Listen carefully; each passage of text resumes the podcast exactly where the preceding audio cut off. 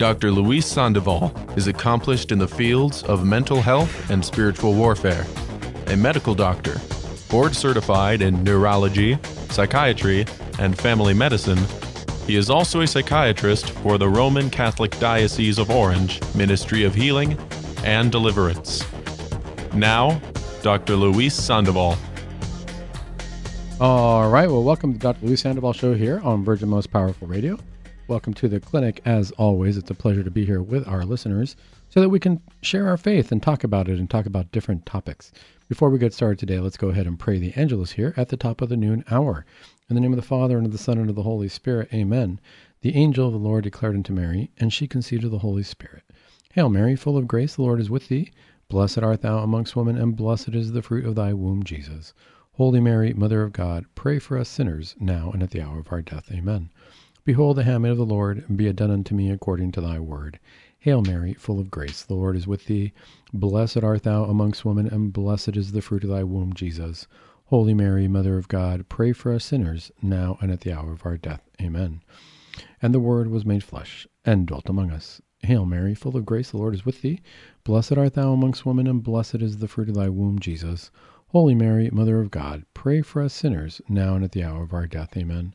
Pray for us, O Holy Mother of God, that we may be made worthy of the promises of Christ. Let us pray. Pour forth, we beseech thee, O Lord, thy grace into our hearts, that we, to whom the incarnation of Christ thy Son was made known by the message of an angel, may by his passion and cross be brought to the glory of his resurrection, through the same Christ our Lord. Amen. Saint Michael the archangel, defend us in battle, be our protection against the wickedness and snares of the devil. May God rebuke, and we humbly pray unto thou, O Prince of the heavenly host, by the power of God, cast into hell Satan and all the evil spirits who prowl around the world, seeking the ruin of souls. Amen. In the name of the Father, and of the Son, and of the Holy Spirit. Amen. All right, folks. Well, today we have an interesting topic. You know, I've had a few patients speaking to me and a few different uh, of our listeners writing into me, and there's been a few um, a few emails where there seems to be a common theme, a common topic, and our topic today is going to be on lust. And what does this mean as a cardinal sin? What does this mean for us um, as Catholics? And why is this so taboo? Are we so alone in this battle?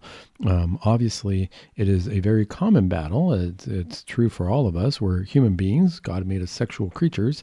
And I don't know that we've always been uh, taught the best way to channel our sexual energies. It seems like um, in today's world, it seems to go one extreme or the other, right? So when we talk about it as Catholics, we actually don't talk about it as Catholics. We say, gosh, no, we don't talk about that at all. Oh my goodness, that's a sin. Let's not look at sex at all. Let's not look at um, um, the naked bodies bad. Cover up, cover up, cover up. Sometimes it feels that way. And then we look at society and it goes the other extreme where it says, express yourself. Please go and have sex with anybody you want. Um, this is a free world. Why are you holding back? The body was made for pleasure, obviously, if that's what it, uh, if that's the way it reacts um, to to intimacy. So then, why not go and enjoy it and just feast on your body? So we get these extremes where I think that we have to have a happy medium. We have to understand that yes, the body was made for pleasure, but it also needs to be respected. And yes, the body needs to be respected, but we also have to be open and have a real conversation that once we're in the married life, um, God made it so that a husband and wife can share in that pleasure so that we can share in creation with them. I think God delights in creating things, and He wants us to understand uh, that it is delightful to share in creation with Him when we use it in an appropriate way. But what happens when it gets out of control for some people? Um, what happens when people start to feel guilty because they say, Dr. Sandoval, I don't know how to stop. I just keep watching pornography all the time. And, you know, at first it was very pleasurable and now it's annoying as all get out, but I just can't stop. I can't turn off the machine. I go to the computer and now with the internet, it's so much easier.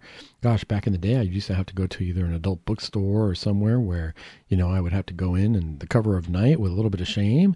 And nowadays it just seems like it's coming to me. And that's a challenging position to be in, or you know, husbands and wives who say, ah, "Gosh, I just want to use birth control because I want to be able to uh, have relations anytime I want, and I don't care. I don't want the consequence of getting pregnant. I just want to be able to, um, you know, feel free." And I feel so restrained, um, and we can fall into these traps. And the reality is, uh, a lot of patients say it's just this energy I have. I'm, I don't even want to engage in that. Can't stop masturbating because all of a sudden it's uh, it's this energy I have. I need to re- I, I need to need to release this energy. I don't know what to do about it. And so the sin of lust takes can easily take over the mind, and it can easily frustrate people a lot. And then they can get to the point where they say, "I don't know what to do. I feel like I have to go to confession every week. There's really no hope for me. Why even stop? Why even try? It's just overwhelming." Um, it can feel that way, uh, but the reality is, you're not alone in this battle. Uh, when you look at the lives of saints, it's not something that is unique, and it's actually kind of uh, boring if you look at it that way. Gosh, so many people are affected by it. So many people have had it uh, or had to, you know, struggle with the sin of lust. And that after a while, if we start to look at it from a certain perspective, you realize, gosh, it's not really uncommon. It's kind of boring in the sense that, yeah, everybody struggles with it. I think the hard part is that nobody talks about it. It's made so taboo. Our sexuality has been made so taboo that it can be very easy to feel like I'm alone in this battle and it's very shameful and I better not talk about it because I'm the only one going through this. And so I wanted to look uh, a little bit at which saints actually struggle with this? What did they say about it? And how did they approach um, the topic? How did they approach prayer? How did they approach being Catholic while they still felt the struggle? Because a lot of people feel that just the temptation alone is a sin. A lot of people will feel like, gosh, if I had a bad thought, if I had a dirty thought, I've already sinned. And that's not necessarily the case. Our thoughts are not necessarily sin. The question is, do we engage in that thought or do we challenge it? That's really where the sin comes in. Do I accept that thought as uh, something that I feel is good and that I think is okay? Or do I decide, you know what, even though this thought might bring me pleasure, it's not necessarily the best way to go. And I'm going to challenge it and I'm going to try to focus on the things of God because I do not want to deviate whether I'm in the single life, whether I'm in the married life. I don't want to deviate from the way God has ordered things. It's hard to get to that point because in society, it's very permissive and people will tell you, you know, you're going to look out there and people will tell you it's okay. Even if you just go to a movie nowadays, you can't get away watching a movie without some kind of a sultry scene or some kind of suggestion or some kind of innuendo. Um, it's just kind of part of the society we're in. And the question is, how do I overcome that? Well, I don't know that I have all the answers, but if we look at the lives of saints, they might have a better approach than we do. So this, I found this great article. I was looking online, and I just found this article. It's a nice summary of four saints, and the title of the article is "Saints Who Struggled with Lust." And the four saints we're going to look at, hopefully, we'll be able to get to all four of them. Uh, is Saint Augustine. I think we all know the story of Saint Augustine, and he he was not uh, shy about sharing uh, his temptations into lust. Saint Mary of Egypt is another saint, Saint Catherine of Siena, and Saint Aloysius of Gonzaga.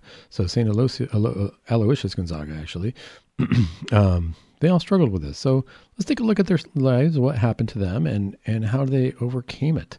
So the article, let's start with Saint Augustine. The article tells us the young Augustine gives an example of unrestrained passion. He said, "I went to Carthage, and where I found myself in the midst of a hissing cauldron of lust. A hissing cauldron of lust, just a ripe cauldron, ready, uh, you know, boiling with lust. says he discovered plenty of fuel for his fire in Carthage.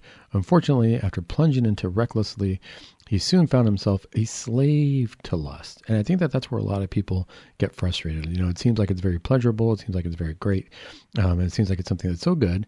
But then even St. Augustine tells us one of the challenges is that we can become a slave. All of a sudden, we are no longer in control. It controls us. And that can be frustrating for people. The article goes on to say this had the effect of clouding his mind and bringing him down the cliff. The mints, the myth of passion steamed up out of the putty concupiscence of the flesh and the hot imagination of puberty, so clouded over and obscured my heart that I was unable to distinguish the pure light of true love from the murk of lust both boiled confusedly within me, and dragged my unstable youth down over the cliffs of unchaste desires, and plunged me into a gulf of of infamy. Well, this is an important uh, quote to read again from St. Augustine. Let's look at that one more time, because I think a lot of people feel this way.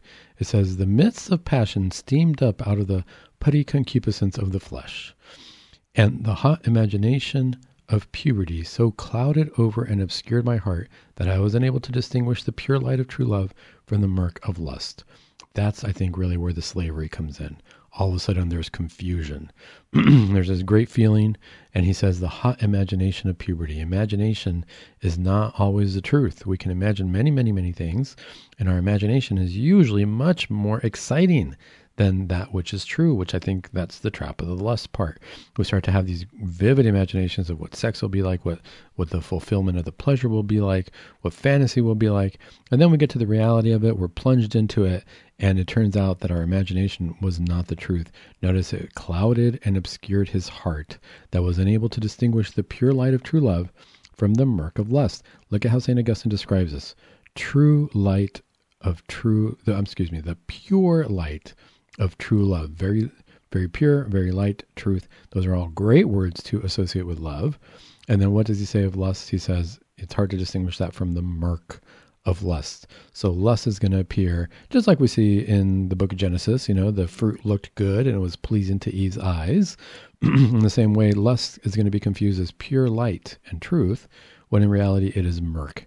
And here St. Augustine makes that distinction um, between what is true and what is not. Uh, and look at what he attributes to it. But in the heat of the moment, it's going to be confused. Both, he, and he says, both boiled confusedly within me and dragged me, dragged my unstable youth down over the cliffs of unchaste desires, plunged me into the gulf of infamy. You know, this is interesting to say that because it says his brilliant mind became so fogged um, that he couldn't distinguish things. That's what happens with lust. And if we look at any of the um, of the passages, any of the saints, any of our priests, any of our speakers who tell us the truth, they'll tell you once we sin, our mind is clouded over, right? Our our intellect is dulled. We can't think straight anymore, and that's one of the challenges of lust. When we come back from the break, I want to look at what happened to Saint Augustine we already know that he was in the throes of lust, but how did he come out of it? Because I think a lot of people will associate with, yeah, of course, being in the throes of lust is there, but now what do I do? How do I come out of this? I feel like a slave myself. How do I improve? Well, we're going to look at that when we come back from the break. How did St. Augustine do it? Stay tuned.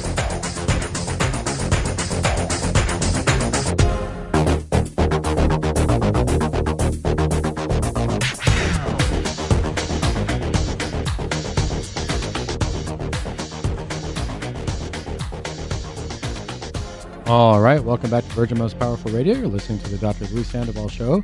Always a pleasure to join you here at the clinic on a Thursday afternoon. Today we're talking about lust. How do we overcome it? Are we merely slaves to it and there's no way out? Well, let's learn from the saints. Let's see what's going on in the lives of saints who themselves struggled with a sin and how did they overcame it. If we look at the life of St. Augustine, uh, which we were talking about before the break, he tells us that when he was in the in the throes of his lust, he realized afterwards there was nothing but confusion. He confused the true light of love with the murk of lust. And that's what happens, folks, when we start to sin, when we start to get into sin and we accept sin and actually it starts to overcome us and now we become slaves to sin, we can no longer think clearly. Our intellect is dull. We're not going to be as smart as we once were. Um, and that's a hard pill to swallow, especially if somebody's an academic or enjoys uh, reading and research and whatnot. Um, it can be very hard um, because all of a sudden you can't think clearly. You don't know what's going on, and you're probably not going to make the best decisions. And that's how people end up being very frustrated and not knowing what to do. Well, what does St. Augustine do? He was in the throes of lust. Does he change from one day to the next and say, yes, this is perfect. I can't, you know, I can't do this. I can't, it's not helping me think straight. I need to re- change and reform my life?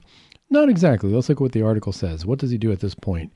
He says, uh, excuse me, it says that he decided to fight his sex addiction, addiction that kept him chained like an animal by seeking an answer in various sects, which led him eventually to become a Manichaean. So all of a sudden, did he go right to the Church of Christ? No, he said, "Well, I better see what people are doing. What are the different sects doing? What are different groups doing? How do they live their lives? And how can I use their knowledge to overcome the sin?" Um, and it says that the groups of the Manichaeans they appeal to Saint Augustine because they claim to have a solution for all problems without requiring strict self-denial among the so-called healers. He believed that since the, bo- the evil body imprisoned a person's soul, the passions were impossible to control. In St. Augustine's mind, this gave him a green light to live licentiously. He remained with the sect for nine years, but it ultimately left him frustrated. He could not harmonize their yearnings for flight with unresolved lust. Where was he to turn now? Isn't this what happens, folks? Isn't this what always happens? So, what what are the Manichaeans exactly saying here? Why did he join them? What's this article telling us? Because they said that you know what this isn't going to work. The passions are too strong. Your desires are too strong. There's no way to restrain them. Don't try to hold them back. What you're going to do is you're going to uh, live a life. We're going to solve these problems without being very strict with ourselves. We're going to be nice to ourselves. You know, it's okay. We're going to take you where you're at and we're going to walk with you and we're going to talk about your passions. We're going to re- come to a point where we recognize that, you know what, these passions are very strong, probably impossible to control. So it's okay to live like that as long as you recognize that. It's okay to live with these passions. It's okay to have this green light. Um, and St. Augustine said, hey, this sounds pretty good. Right? So what you're telling me is that yeah, absolutely. We can recognize that we have this. I can recognize I'm a slave to it. And somehow I have to harmonize my mind and my heart with that idea that it's okay to be a slave to this. It's okay because it's way too strong. I'm never going to overcome it. Why even try? Right? Well, St. Augustine was with them for nine years. Nine years. How many, how many of us do this all the time and say, you know what? It's all right. Gosh, this is strong. God, God gave me this. God, God, you know, if God didn't want me to have this temptation, He'd take it away. If God didn't want me to do this, why is it there? God gave us this body. Well, you know, I'm just gonna, I'm gonna go little by little. I'm gonna give myself some comforts in this area. I'm to be really good during the week, and then maybe Friday night I won't be so good. But that's okay though, because I was good during the week, and you know, it's too strong a passion. It, it didn't happen uh, for Saint Augustine, and he ultimately left frustrated. It says that that just that path is going to lead us to frustration. We're not going to feel good. He could not harmonize the yearning for flight, yearning for flight meaning wanting to be with God, wanting to be good, with unrestrained lust. So where was he to turn now? Well, it says, you know, the article goes on to say he turns to the armor of light. And how did that work? Let's see what the article says. It says, "Make me chaste, O God, but not yet." So goes Augustine's lamentable prayer. Having the heart of an angel, but chained to the ground, he finally implored heaven's help. That's right, folks. Once we find ourselves, what do they say, at rock bottom, we can't go further down. What do we have left? We turn to heaven. At the height of the crisis, a dramatic change occurred. While sitting in a Milanese garden, he heard a child's singing voice. Take and read, take and read. This is what the child said. Take and read, take and read. What did he do? He opened the scriptures at random and read these words. Here's a it's a great reading from scripture. The night is far spent, the day draws near. So let us put aside the deeds of darkness and put on the armor of light. Let us behave decently as in the daytime, not in carousing and drunkenness, not in licentiousness and lust, not in quarreling and jealousy, Rather, clothe yourselves with the Lord Jesus Christ, and make no provision for the flesh to gratify its lusts. And that comes from Romans chapter 13, verse 13 through 14. At these words, excuse me, it says, At the words, as the words of Cicero struck him deep within, so the words St. Paul finally set him free. So by reading Romans, by reading St. Paul, all of a sudden he heard these words, they spoke to his heart, and this is where he felt free. That's a great passage. You know, anybody who uh, feels frustrated or feels trapped, let's read that again and see and see what it says. Hopefully, it'll bring some consolation or some inspiration. So, again, this is Romans chapter 13, verses 13 through 14. The night is far spent, the day draws near. The day is over. It reminds us, you know, we're close to death at some point. The day is going to be over for each of us. There's going to be a sunset coming near. So let us put aside the deeds of darkness and put on the armor of light. Let us behave decently as in the daytime, not in carousing and drunkenness, not in licentiousness and lust, not in quarreling and jealousy Rather, clothe yourselves with the Lord Jesus Christ, and make no provisions for the flesh to gratify its lusts. That's the that's the answer right there. Clothe ourselves with Jesus Christ, right? And so that's what happened for Saint Augustine. Is that possible? I would say if you're struggling, if you are uh, having a hard time, turn to the Scriptures. That was a great passage of Saint Augustine.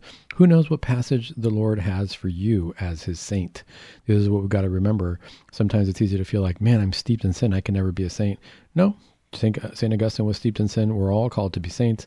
Eventually, I hope that I can meet each of our listeners and call you by your title and say Saint, whatever your name is, uh, because that's what's going to happen in heaven. We're all going to refer each, to each other as saints. Um, and if it happened for St. Augustine, it can happen for any of us. We're not in a, in a different boat, really, than the saints. We just sometimes see it that way.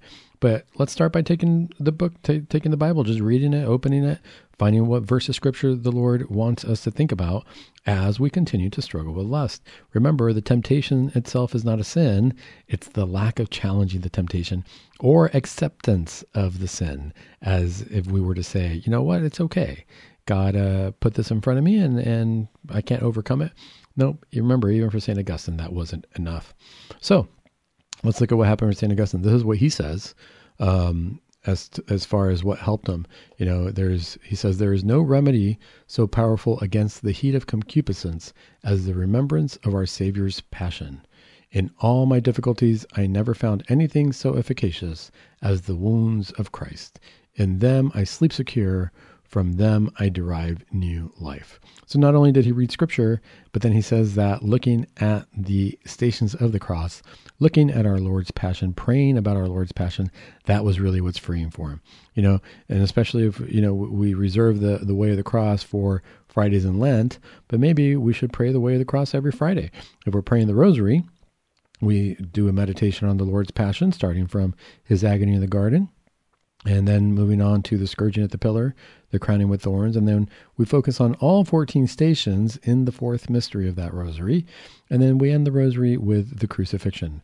I think just focusing on that alone will help us every time uh, if we are trying to struggle out of any sin, really, not just the sin of lust. Today we're focusing on that. But when we look at our Lord's Passion, it's incompatible with our pleasures of this world. Why? Because it reminds us that this world is not where we're supposed to find our comforts. This world is not where we're supposed to find our love and our joy. It's through our Lord. Our Lord, you know, went through a passion so that we could all find our true love, true joy in heaven. And I think that that's where clarity of the mind comes in. Um, so it's important to remember that. So we have St. Augustine there, a great saint, always a classic when we think about uh, falling into the throes of lust and coming out of it, more importantly. So let's look at the next saint. So the next saint that we have in this article is Saint Mary of Egypt. And this is what the article says. Like Augustine, Saint Mary is another passionate soul. While she is a popular saint in the Byzantine East, she's less known in the West.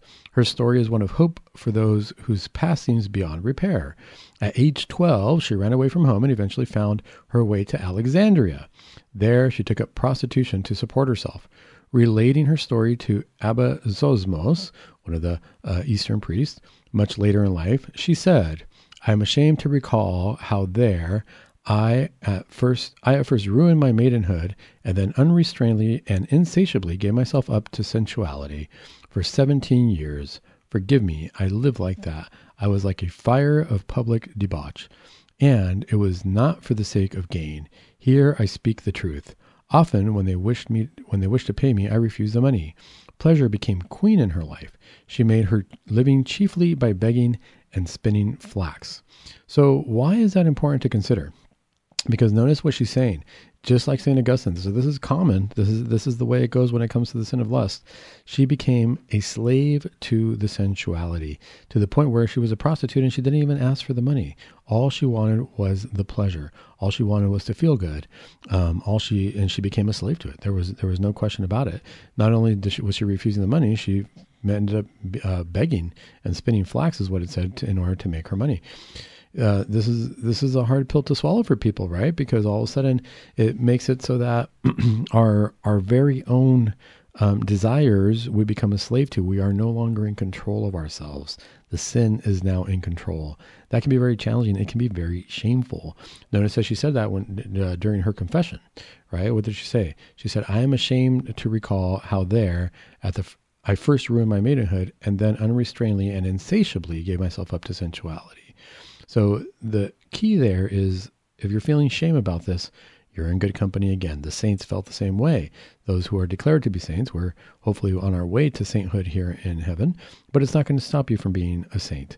As long as we recognize that we cannot accept it, that there is a struggle um, with this, and if you're feeling ashamed, that's going to be uh, one of the results of of the uh, of being in lust or falling to the sin of lust. There's going to be a shame associated with it. But remember, like St. Augustine said, we don't get to see the truth. The shame is going to be part of the lie. Why is that part of the lie? Because once we start to feel shame, we can't see that we're still sons and daughters of the light. We can't see that God still loves us. We start to feel that we are no good, and that's part of the trap. How do we know that? Because for St. Mary, she started to feel that she was no good because she relegated her. She didn't even deserve to be paid. She did, she relegated her to herself to begging. There's no dignity in that. Uh, uh, in her particular case, right? So when we look at that, we see that she was really trapped and really enslaved. What's the article go on to say about her conversion? It says, one day she noticed a herd of pilgrims journeying to the sea and inquired where they were going. She, uh, they told her they were headed for Jerusalem for the feast of the exaltation of the cross. She decided to go with them, not as a holy pilgrim, but simply to find more opportunities for sex. So already her intentions were not good uh, following these pilgrims. Interesting. Let's see what happens to her in her life as this is part of her conversion. She's going, and they were going for the exaltation of the cross. At the same time, she's going to join them with not the best intentions. How does this turn around? What happens for St. Mary? More when we come back from the break.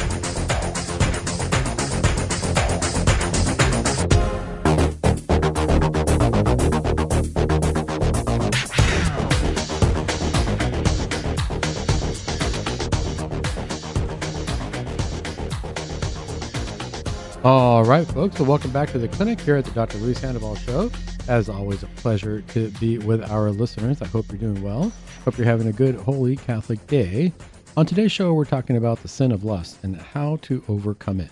You know, it's easy to fall into certain traps, and it's easy to fall into uh, feeling that we are overwhelmed by our sins.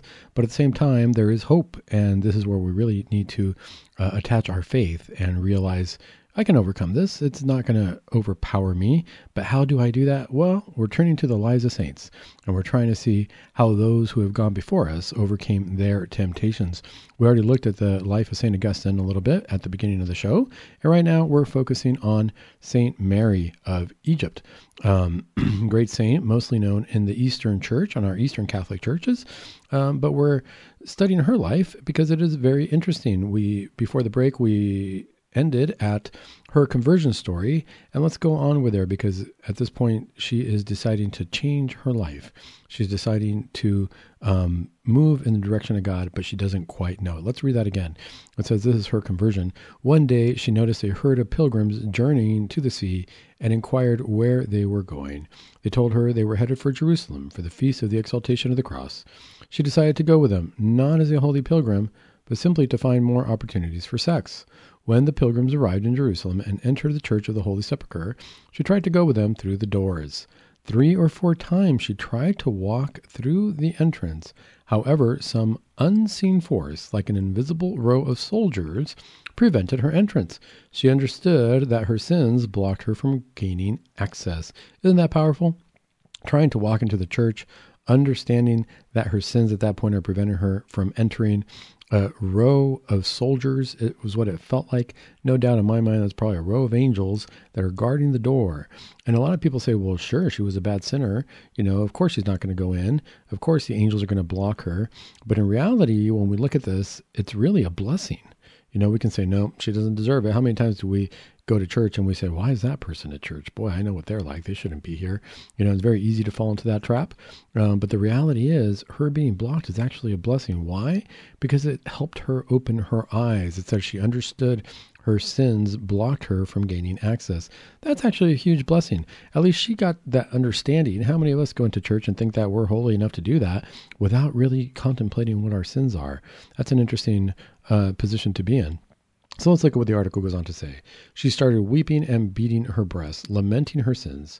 She looked up and saw an icon of the Virgin Mary and prayed, O Lady, Mother of God, I have heard that God, who was born of thee, became man on purpose to call sinners to repentance.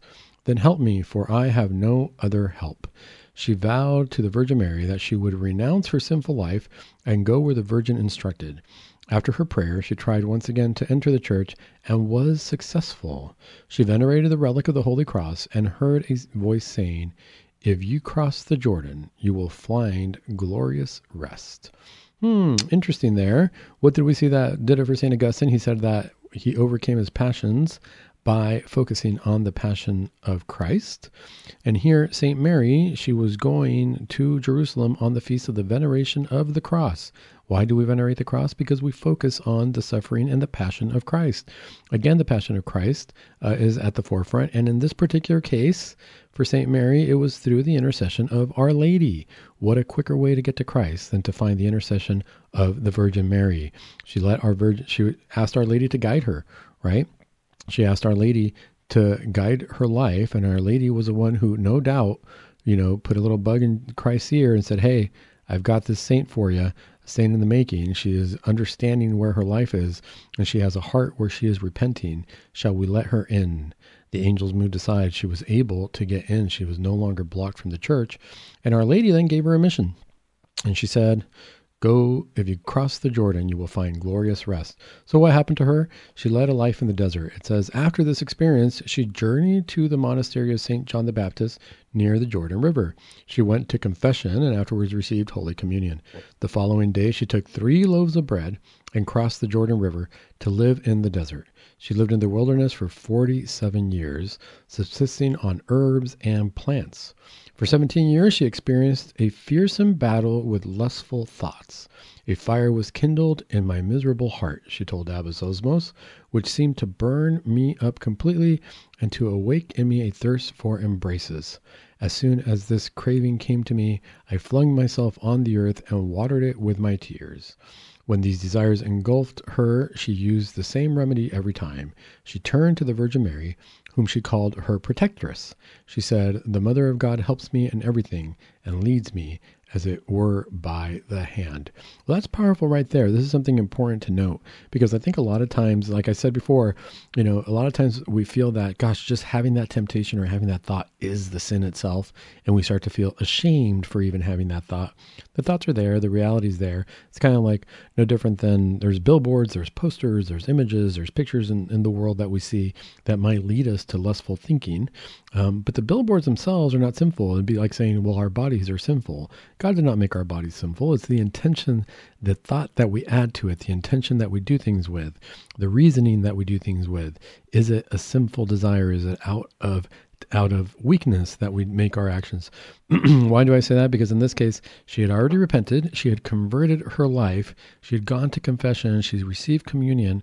She was going to leave and lead, uh, excuse me, lead an ascetic life in the desert. And what happens to her? It says for 17 years, she continued to experience a fearsome battle with lustful thoughts. What's the difference here from before to now? She's still having the lustful thoughts. Anybody who's struggling with this, just be ready. Don't think that the thoughts are going to go away. The question is, is it going to be a battle or is it going to be accepted? That's really the big difference. I can sit here and accept sin, no problem. I can say, gosh, just like St. Augustine used to, right? With the Manichaeans, he said, eh, you know, this is just the temptation of, of my flesh. This is how it goes. I've grown to accept it, and there's nothing I can do with it. And then he realized he was wrong and he needed to battle it. Same thing here with St. Mary. You know, 17 years, she continued to experience battles with lustful thoughts. So if this is something you're struggling with out there, keep in mind, it's not about, oh, all these thoughts are going to go away and I'm going to be just fine and dandy. I'm no longer going to have temptations in this area of my life. No, the question is, am I going to be able to have the strength to battle it? The article goes on to say what to learn from St. Mary of Egypt. St. Mary of Egypt's example is an encouragement to those who may feel damaged. Her life is proof that God can fully restore what appears to be wrecked. Her penitential way of life not only healed her past, but God showered innumerable gifts upon her, such as prophecy. With the help of the Virgin Mary, she gained mastery over her passionate thoughts and was clothed with heavenly virtues.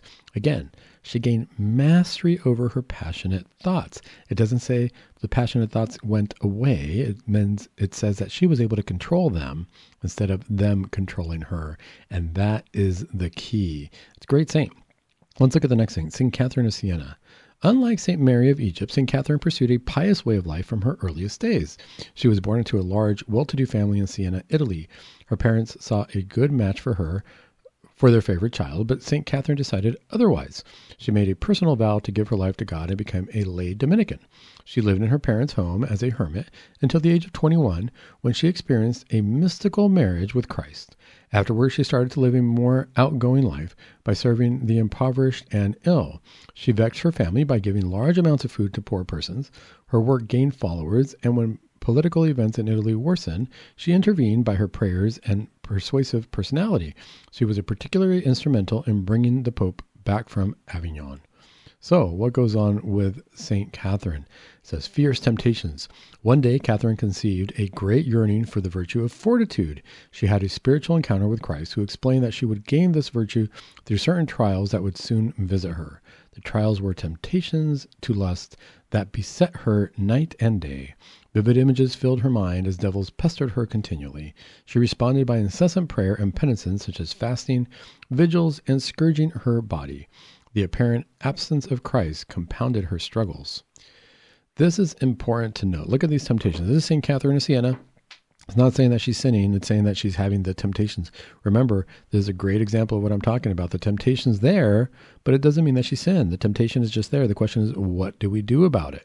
And it says that the, the lust that beset her, the temptations beset her day and night. It means they were always there. Vivid images filled her mind. Devils pestered her continually. But how did she respond? That's really the question. When we have these temptations, these thoughts that we are struggling with, the main question is, what do we do about it? How do we respond? What do we say? She responded by incessant prayer. She just kept praying. She just kept praying. A lot of people might feel that prayer is incompatible with uh, bad thoughts or temptations, and it's quite the opposite. This is where the battleground is. This is where our fight is. If all of a sudden we're having this temptation, what do we do about it? We fight back. We start by praying and doing penances, such as fasting, vigils. And it says that she was scourging her body. I don't know what the details are on that based on this article. I remember reading her life, and she would do a lot of penances. Sometimes some saints would um, tie really strong belts around their stomachs, or they would wear camel skin uh, shirts or things of that nature. I don't always encourage people to do that. Talk to a spiritual director and see what they tell you. But uh, bodily harm, uh, not always the way that we uh, express our penances. But I talk to your spiritual director. I know some people who do exp- who do uh, uh, do that for penance. But fasting is a great way of penance. Our Lord always said fasting and prayer was a great way of penance. Um, and it says the apparent absence of Christ compounded her struggles. How many times do we feel that way? How many times do we feel like we are alone in the struggle? There is no other way about it. That as we're trying to fight this, it's just us and this temptation. And, and, where is God? God is not around. But that's not the case because it says the apparent absence of Christ, not that Christ is ever absent. Let's look at the victory. So this is the part. How does she overcome it? Right? The article goes on to say After several days of struggle, a ray of the Holy Spirit entered her soul as she returned from church. Her thoughts reminded her of what she originally hoped to receive, namely the virtue of fortitude. She marveled that her endurance of strong temptations was the very means by which she acquired the fortitude. She subsequently fought more earnestly to repel the demons that afflicted her. When a devil came to tempt her once more, she said she was willing to endure all pains. In view of her boldness, the devil fled her fled and her temptations against chastity ceased. In her view of excuse me, in view of her victory, Jesus visited her to bestow rich blessings on her soul. So, in her particular case, the thoughts did go away. The temptations stopped.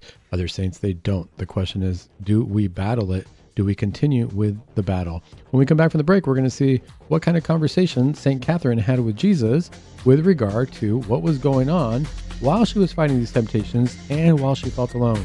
Hopefully, this will resound with our listeners. It's going to be very interesting. Stick around. When we come back from the break, we're going to see what did Jesus and St. Catherine talk about.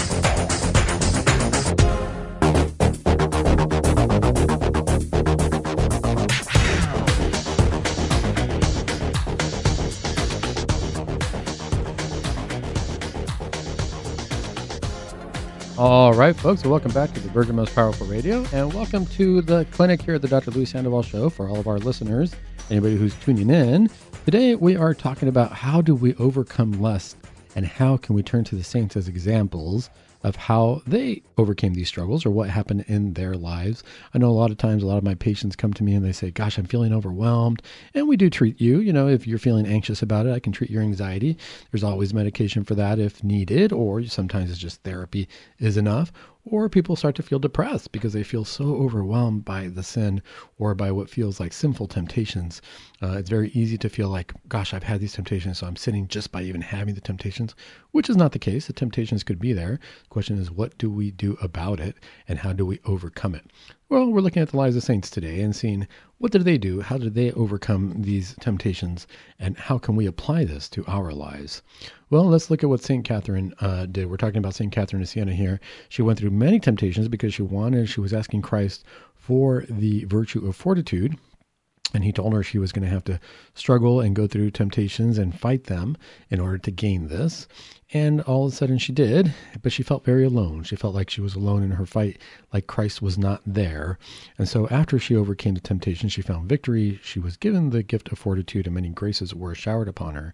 But she did have a conversation with our Lord. He appeared to her, and she said, so the article says, she complained to him, Lord, where were you when my heart was so tormented? I like those words because listen to what she says. She explains that her heart was tormented. How many people feel that way? How many people feel that way when they are overcome with addictions to pornography, when they can't get away from having their brains um, attached to the sin. Um, is, isn't that a torment? Isn't that how people feel? And the torment is not just in the mind, it's in the heart, because that's obviously not where our hearts want to be. Our hearts are always going to be wanting to be with God. Well, what does Jesus say to her? It says, Jesus responded, I was in the center of your heart. Catherine wondered how it could be as impure thoughts engulfed her mind. Jesus asked if the thoughts gave her pleasure or pain. She told him that the thoughts caused her pain and sadness. Jesus then explained to her that it was because he was in her heart that these thoughts were painful and not pleasurable. He told her that he defended her throughout the ordeal. Notice that's the best example I can give of anybody who's struggling with this and you're worried and you're feeling ashamed because you feel like, boy, I am sinning because these thoughts are there. This is the key question. This is the the the main uh, crux of it all, where Jesus asked her, "Do these thoughts cause you pain or pleasure?" The thoughts are themselves are not sinful. The temptation is not sinful. What do we do about it? Do we indulge in it? Do we like it? Or do we want it to go away? Do we want it to leave our hearts? That's really the, uh, the question of the day. Um, the thoughts are going to be there. If I want them to leave my heart, if I'm in pain because of them, that's a good sign. That tells me that you are struggling with it. If it's something that we look forward to, if it's something that we welcome, that's something we need to ask ourselves. Are we really looking for Christ or are we allowing ourselves to indulge in the sin. As Jesus told her, he was defending her through the ordeal. Christ will no longer do the same for us so long as we are fighting the good fight. So here it says, the article says, it is noteworthy that temptations enriched St. Catherine immensely. Her victory in the time of battle gained her gained for her purity, fortitude, and God's copious blessings, such that by only reciting the Lord's Prayer, she went into ecstasy. By her example, St. Catherine offers three helpful lessons for the tempted. Remember God's presence, live austerely, such as by fasting from excessive food, and finally, blessings will come after the storm, so be patient. That's another thing that's important. A lot of people say, Gosh, Dr. Sample, how do I fight this? What do I do? And, you know, if I'm having this temptation, I feel like I need to do something.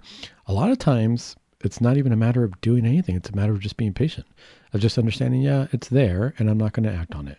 I don't have to run and say a million Hail Marys because I'm probably not going to focus on them and probably not going to be very worthy prayers. But sometimes just standing there, just sitting quietly in our hearts, recognizing that it is a temptation, recognizing in our minds that we don't want it, and patiently waiting for it to just go away. That is sometimes is enough of a struggle and enough of a, a pleasing to our Lord because we're fighting it quietly. Notice that when our Lord was taken uh, to be crucified, he was patient. He patiently went through the passion. We don't see him struggling. We don't see him fighting. We don't see him screaming at the top of his lungs of who he is. He went through the struggle. He went through the passion. And I'm sure that he had many temptations to get out of it. Who wouldn't? But he quietly went to the cross. A lot of times that's what we have to do. If we're having these temptations, that might just be our cross. That might be our cross for the moment. And if we sit quietly, if we just endure it, it will pass. And that will be our victory. Let's look at one more saint here at the end of the show Saint Aloysius Gonzaga. So interesting. His first name is Luis, actually. Aloysius means Luis in German, um, and uh, which is my name, which I, I take to heart. Um, one of my patron saints, if you will. But let's see what the article says. Saint Aloysius was the eldest son um, of Marquisate of Castiglione, and her apparent to, and he was the heir apparent to great riches and power. At age seven, he fell sick with um, with an illness, and his thoughts ran deep like a river as he understood the vanity of worldly success. So remember, he was very rich. He was starting to get vain, and he understood worldly success. Thus, after regaining his health, he aspired to devote his life to God. At age nine, he made a vow of virginity. What can such an innocent soul teach those who are more flammable, it says. So he understood the vanity of worldly success. He did not want that. At age nine, he made the vow of virginity and he realized he wanted to devote his life to God. What, is, what does that teach us? Well, it says, in fact, St. Aloysius confessed that he had strong sexual desires as he matured. He may not have had modern day seductions like the internet, yet he lived in a palace lurking with temptations. Knowing his weakness, he followed the example of the saints in subduing his passions. There are essentially three ways that he gained self mastery. So it's interesting. Let's see what these three gains, three ways were that he gained self mastery. So what can we do? We're having these temptations, so and we feel overwhelmed. Is there anything we can do? Is there anything that we can do simply? I mean, this this was a young man, nine years old, and as he's going through puberty, he's having temptations. As adults, people struggle with this. What can we do? What can we learn from this young man here? Uh, the first one it says custody of the eyes, living amid, living amid many allurements caused Saint Aloysius to take a radical step. He practiced the ancient discipline of custody of the eyes. He kept his eyes lowered in the company of females and controlled his curiosity. While this may appear overly prudent, his intention was pure. He took Jesus' word to heart. But I say to you, everyone who looks at a woman with lust has already committed adultery with her in his heart. So, custody of the eyes is well practiced. It's a, it's a practice that is well known to priests. It's something that people talk about all the time monks, priests, anybody who is in um, the holy orders, anybody who's in the religious life, nuns as well. Custody of the eyes means don't allow your eyes to even be penetrated by anything that might make them uh, deviate from focusing on the light of Christ. And that's what happens. This is what I say in, uh, a lot of times we try to challenge this and we try to say, you know what, I'm mature enough to see certain things. Gosh, if there's a, if there's an image of of nudity or uh, something immodest in a movie or a portrait or a poster or a magazine, it's okay. You know, I'm mature. I, I can see that and it's not going to affect me. Well, it doesn't way that work that way entirely. It's kind of like saying, you know, there's a fire there and I think I'm strong enough. I can kind of put my hand in it, maybe near it, and I won't be burned. I can do it a little bit because I'm mature enough. It's just the natural effect if we're going to look at this from a spiritual perspective. It's the natural effect of the sin. It's not so much that I'm mature, not mature. Sure, I can take that approach. But after a while, if I keep feasting my eyes on things or if I keep being exposed to something, I start to make it every day. It starts to become boring. It starts to become banal, as they say in French. It starts to become just a commonplace, and I start to just accept it for what it is. It's kind of like when people in power want to feed you a lie and they just keep talking about it over and over and over. After a while, you start to accept it right? So if I keep looking at certain things that might not be modest, or if I keep um, exposing my eyes to other people, one, there's a temptation that's going to be there. But after a while, we start to become immune to it. We start to become develop a callus towards it, and we start to feel like, you know what, it's not so bad. It's okay. I can look at it and not be affected by it. When little do we know how much we really are being affected by it. We can't see ourselves in that way. And so, custody of the eyes, I think, is a very important um, virtue to take on, a very important practice, I should say, to take on. So anybody who's struggling with a sin of lust, keeping the eyes low, trying to keep them away from uh, bad images, trying to keep them away from anything that we know is going to lead us to sin. That would be one first approach. The next approach is prayer. A lot of people say, well, Dr. Sample, I just can't stop. I don't know how to stop myself. Just like with all the other saints, the next approach is prayer in communication with God and trusting that God is going to uh, hear our prayer and take this sin away from us or help us in our battle against it. Let's look at what the article says. It says, one spark on a dry grass can cause a wildfire. St. Aloysius understood that the necessity to keep his soul moistened with divine grace. When the soul is is beweeded with grace, uh, sparks have little chance. By prayer, he obtained grace from God. He daily prayed the office of the Blessed Virgin Mary and the seven penitential psalms. He rose at midnight and prayed on a stone floor, regardless of the weather. He took St. Paul's advice to heart and filled his heart his head with divine meditations. Whatever is good, whatever is pure, whatever is lovely, think about these things. And that comes from Philippians chapter 4, verse 8. So prayer always important. You know, a lot of people think that prayer is just a lot of words. I got to say these words. You know, we're looking for deliverance prayers. What prayers do I need to say? And sometimes we think of it as a magic spell. Sometimes we think if I say this, then this will happen. It's a cause and effect. If I say this prayer, then I will get what I need. The reality is, prayer is just communication with God. St. Teresa of Avila told us prayer is just being in friendship with God. So if I stop and I pray, which means I'm I start befriending God more, I turn my words to reach God's ear and open my heart to listen to God's words. It's just a communication, it's just a relationship. If I start to pray a little bit more, I deepen my relationship with God, these temptations don't become so important. In fact, they become like little things that are just nuisances that I don't even pay attention to because my relationship and my friendship with God is that much more important to me. So prayer is always going to be important. And then austerity of life. St. Aloysius took up a life of self discipline from the age of 13. Rather than dine sumptuously with his family, he fasted three days a week on bread and water. Furthermore, he scourged himself with a dog leash until the blood flowed. Though harsh sounding, his discipline mollified his hot blooded nature so that he could be in command. In our modern day context, keeping fit is perhaps a better substitute for the whip. I agree with this article. I was just going to say the same thing. You know, a lot of people, a lot of times people feel like flagellation or, or, hitting ourselves or doing something harsh with our bodies is what's going to be important. But austerity of life, the fasting is important. Fasting bread and water is a great way to fast if we can. Skipping a meal here or there, it's not going to kill us, any of us. Um, that's really good. But what I would say instead of doing uh, uh, physical harm to ourselves by flagellation, keeping a regular exercise uh, routine. You know, making sure that we work the body. We got to keep the body healthy as well in order to keep the mind healthy. Healthy mind, healthy body. You're going to have a healthy soul. I hope this was helpful to anybody out there who's struggling with uh, the sin of lust or temptations. And it doesn't just have to be lust, temptations of any kind. we turn to God in prayer, we turn to God with fasting and penance, God will reward us. Remember, sometimes it just takes being patient. The temptations might not go away. It does not mean that you are sinning.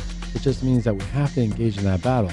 And ultimately, if we place our trust in God, no matter how much time passes, if we are consistent, God will see that and reward us. Anybody who's out there struggling, I pray for you, and I will fast for you as well. Until next week, this is Dr. Luis Sandoval wishing you a happy Catholic week.